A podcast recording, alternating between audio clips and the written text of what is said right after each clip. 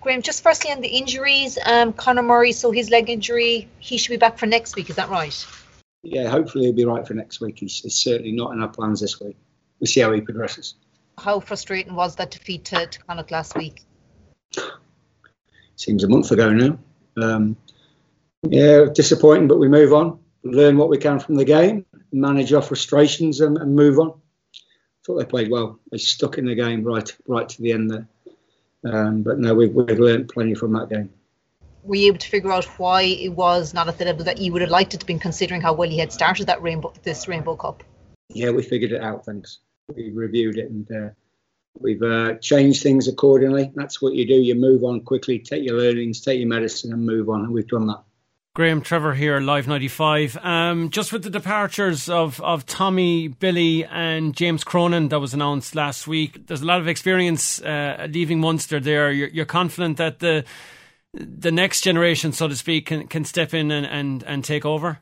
Yeah, that's what happens, isn't it? You evolve, players leave, they pass on their knowledge to the young guys coming through, which that group of players you just mentioned are exceptional at and we move on. It, it's just that's how clubs evolve. Uh, three brilliant men, but I, I, can't speak highly enough about them, and, in particular the way they, they share their knowledge with the young guys coming through. So no, I'm happy with the guys coming through to replace them.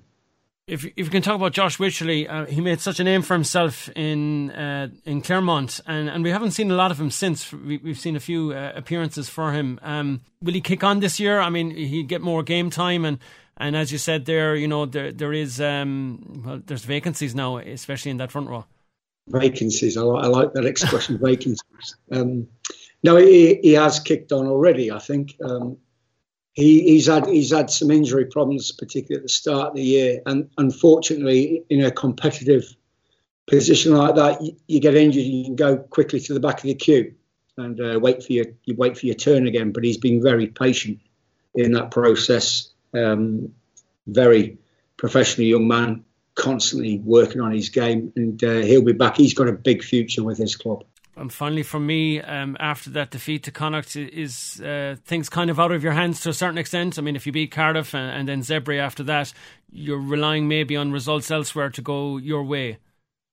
It's irrelevant. Any of the results, it's about us, isn't it? It's about us getting things right after that game. Was disappointing, but as I said earlier, they played well. They stuck in right to the end there, Connor. But no, it's irrelevant of the results. Get our process right, get our game right. That's all we can do.